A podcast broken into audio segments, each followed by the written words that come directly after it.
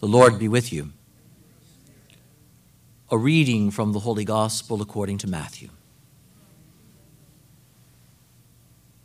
Jesus made the disciples get into a boat and precede him to the other side of the sea, while he dismissed the crowds. After doing so, he went up on the mountain by himself to pray. When it was evening, he was there alone. Meanwhile, the boat, already a few miles offshore, was being tossed about by the waves, for the wind was against it. During the fourth watch of the night, he came toward them walking on the sea. When the disciples saw him walking on the sea, they were terrified. It is a ghost, they said, and they cried out in fear. At once Jesus spoke to them Take courage. It is I. Do not be afraid. Peter said to him in reply, Lord, if it is you, command me to come to you on the water. He said, Come. Peter got out of the boat and began to walk on the water toward Jesus. But when he saw how strong the wind was, he became frightened.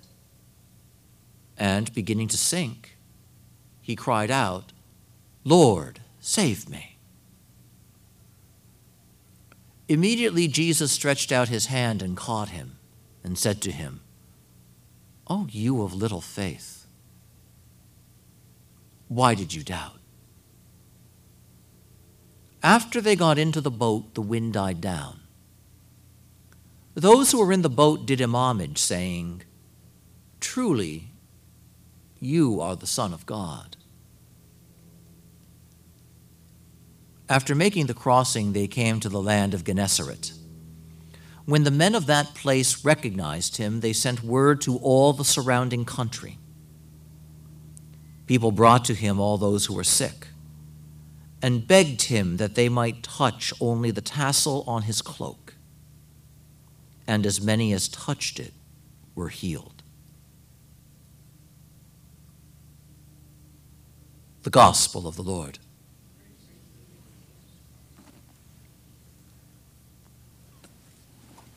When Israel exited Egypt and passed through the Red Seas, the waters parted and they walked through on the dry land beneath where the water was. When the Israelites entered the promised land, as soon as the Ark of the Covenant touched the water of the River Jordan, it stopped flowing. And once again, Israel passed on dry land where the water once had been. What we see in the gospel is something different. The water doesn't get out of the way of Jesus, he walks on top of it. This is a very different kind of miracle. And at first glance, we might think that the waters of the sea splitting so that an entire nation could pass through is the greater miracle. But they walked through on land, not on water. The Lord, on the other hand, doesn't need the water to get out of his way. This is a remarkable experience that the disciples have in the boat. This is a different experience of Jesus than simply seeing him heal somebody. Great as it is to see the Lord restore sight to one who had been blind, great as it is to see the Lord restore the ability to move to one who had been paralyzed, this is something very different.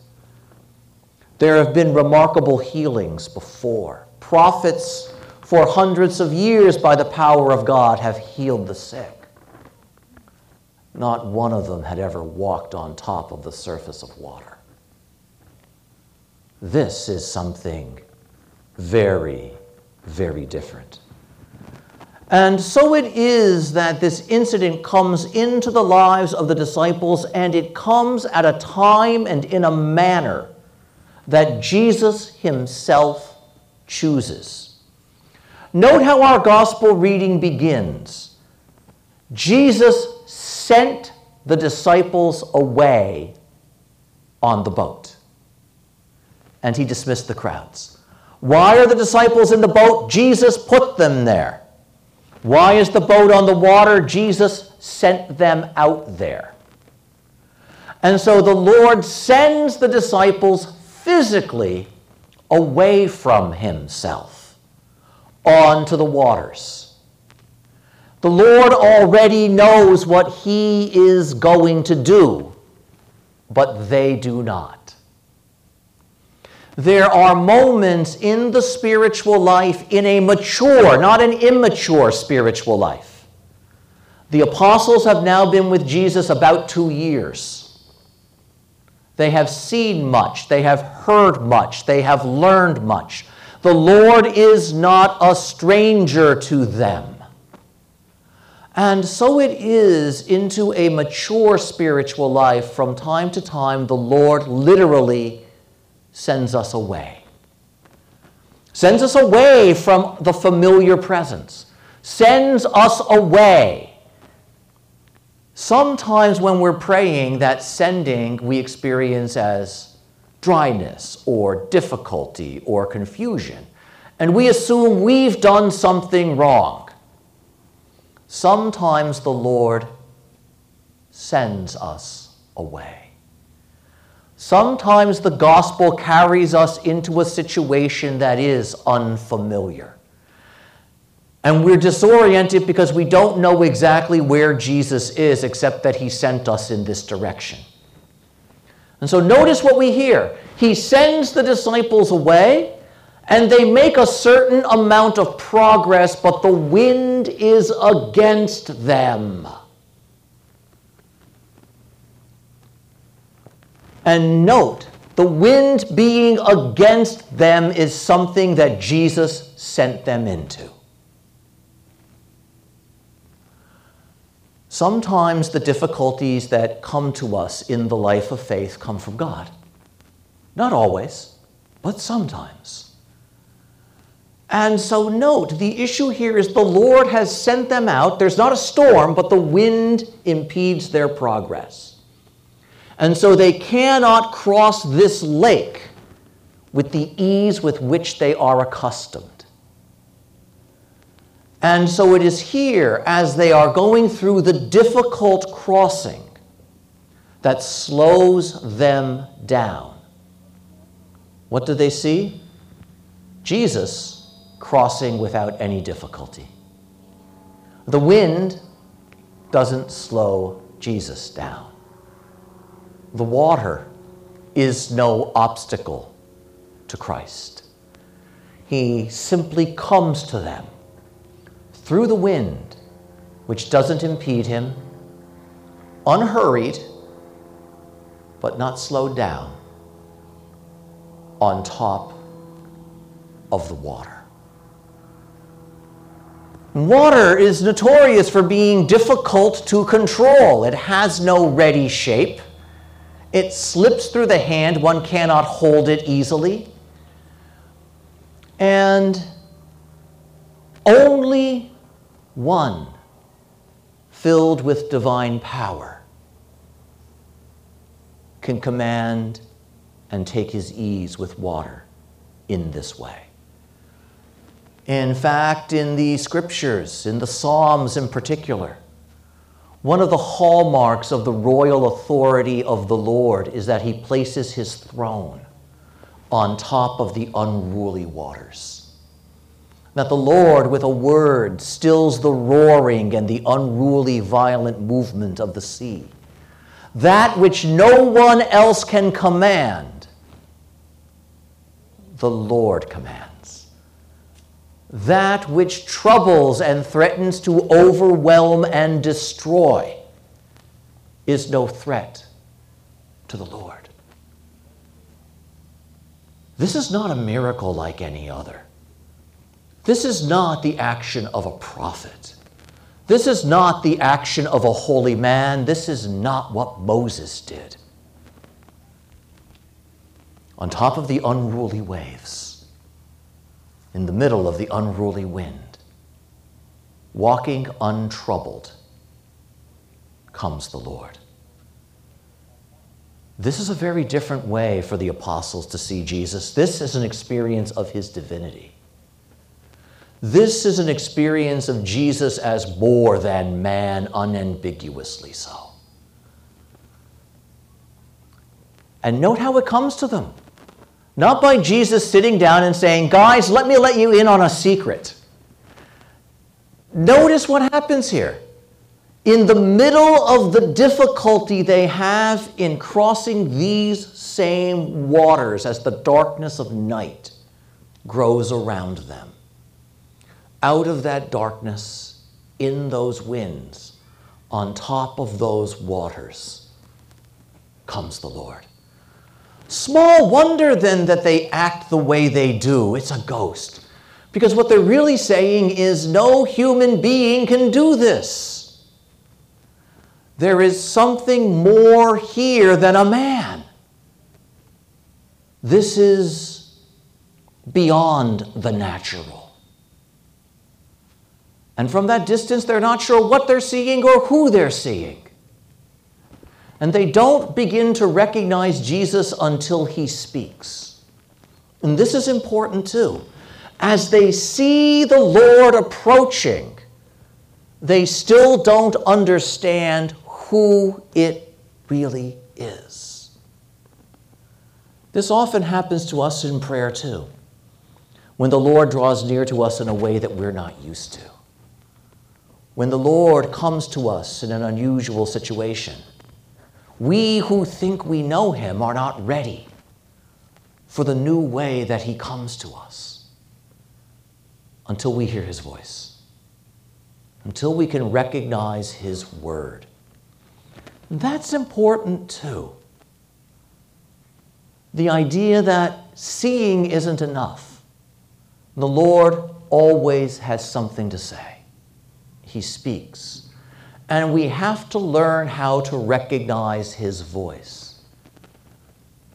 Because that's what allows us to differentiate the presence of Jesus from that of some lesser, more malicious spirit. What does the Lord say elsewhere? My sheep know my voice. And so he calls out to them. And here his word becomes important. Take courage, it is I. Once again, the Lord speaks, and as he does, he speaks to the troubled storm, the winds of fear and doubt that are in their hearts, and with a word seeks to calm them. But this is still difficult. This is still difficult because this is so new, so different. And there's still the question the voice is familiar, but can it really be you, Lord? And so, note what Peter says Lord, if it is really you, call me. This is not St. Peter asking for some random or arbitrary sign. He knows what the call of Jesus feels like. He's been called by Christ. So when he says that word, call me to come to you, he's not making something up. He's not saying, show yourself, demonstrate yourself. He's saying, sound the call by which you won my heart. That call which drew me to you. Call me to come to you over these waters. Not through the waters, like Israel once did, but on the waters, like you're doing now. This is a remarkable statement. And amazingly, when Jesus says, Come, that's what Peter hears. Not simply Jesus saying, "Oh, sure, Peter, that's a good idea. Let's let's let's demonstrate things this way. That's a great plan." This is Jesus speaking into his heart that word come by which Peter became a disciple. That's what Jesus says to him here. Note how Peter is showing us what it means to really hear the Lord's voice. If it's really you, speak to me in that way that touches the depth of who I am and call me to yourself even here. Because Peter understands that's what Jesus does. He always calls us to himself. You know, and before we're too quick to laugh at St. Peter who gets out of the boat and begins to sink, how many of us would have got out of the boat in the first place? So look at the faith of Peter here because it is incredibly instructive. Jesus says, Come. And Peter gets up and gets out of the boat. How many of us would have said, I'm good, Lord? That, that, that, that's great. I've heard you. But note the greatness of St. Peter, who is willing to risk this ridiculous move because he knows it's Jesus. Now he gets out of the boat. And what he experiences is overwhelming. Because a man should not experience what it is to stand on the water. What Israel experienced at the Red Sea, when the water parted, it was normal. They could walk on the ground. This is different. That something about being called by Christ enables this movement that is more than merely natural. And when the wind gets higher, are we really surprised that Peter gets disoriented, that he becomes frightened? Because this is not where a guy should be in the first place but He's there, and it's overwhelming. That happens too. That happens too. Sometimes in the middle of the deepest, most compelling experience of Christ, we collapse. We collapse under its weight. We collapse under the newness. We see that here. This is not a flaw in St. Peter, it's completely understandable. And note how he responds. As he is overwhelmed by the wind, as he realizes where he is, all of a sudden, he cannot maintain his footing and he begins to sink, which is what should happen when we try to walk on water. And note what he does. He sinks in the direction of Jesus.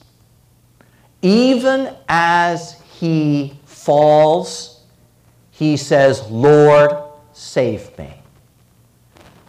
Notice that his faith, that his relation with Jesus always has a directionality to it. Even when he falls, Peter falls toward Jesus. Even when he's overwhelmed, he is overwhelmed in the direction of Jesus. What a remarkable example this is. Jesus said, Come to me, and even as he's sinking, Peter is still trying to get to him. And so, Lord, you save me. Absolutely beautiful, absolutely instructive. And so here it is that the Lord reaches out his hand and snatches Peter out of the waves that would overwhelm him and swallow him up. And that's a great sign of how the Lord reaches into this world overwhelmed by the floods of death and sin and despair to snatch his church out of that to life. From very early, this has been one of the great images of the way the Lord saves us from death. The Lord walking over the waters that we can't pass. The Lord calling us to Him and us being able to get only so far. And how, even at our best, we begin to sink, and yet there's that cry, Lord, save me. And what does He do? He pulls us out of the flood. He pulls us out of the water to Himself. What a remarkable moment that is. And then we just have to throw up our hands and shake our heads when Jesus says to him, Oh, you of little faith. Because arguably, Peter had more faith than all of us combined because we're not getting out of that boat. You know, and if we did, are we really going to make it all the way to him? But look what and look what a little bit of faith did. Look what a little bit of faith did. And Peter's faith will grow. The Lord here in saying, Peter, oh, you of little faith, why were you afraid? On the one hand, he's saying you have some growing to do, but on the other hand, he's also saying, look how far a little bit of faith got you. Imagine if you had more. Imagine if you had more.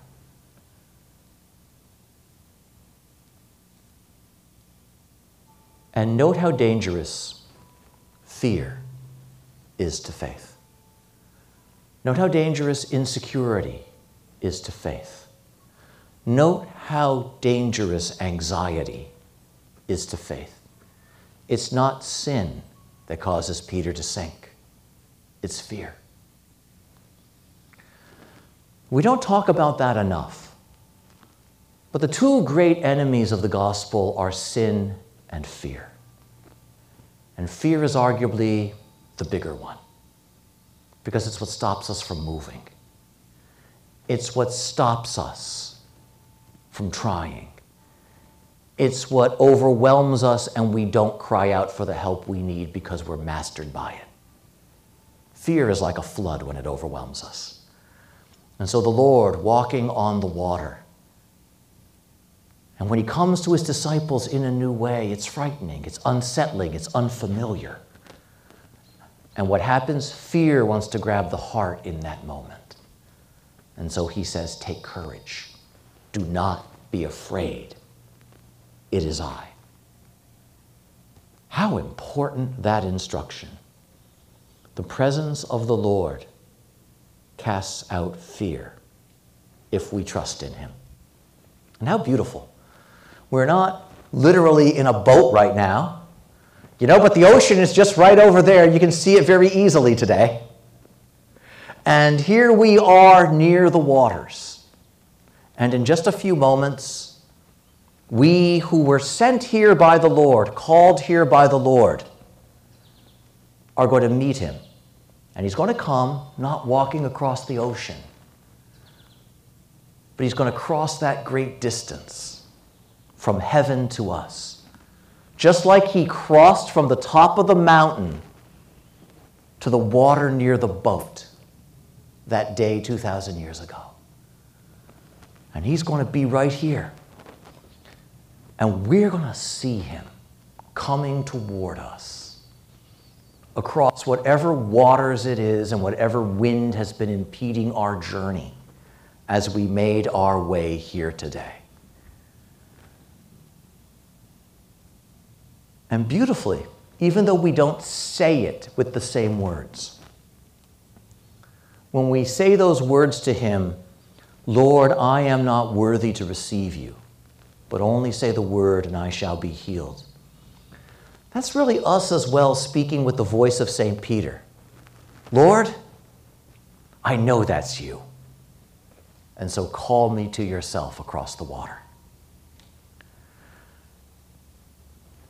And then, silently, the Lord will be here at the front of the sanctuary.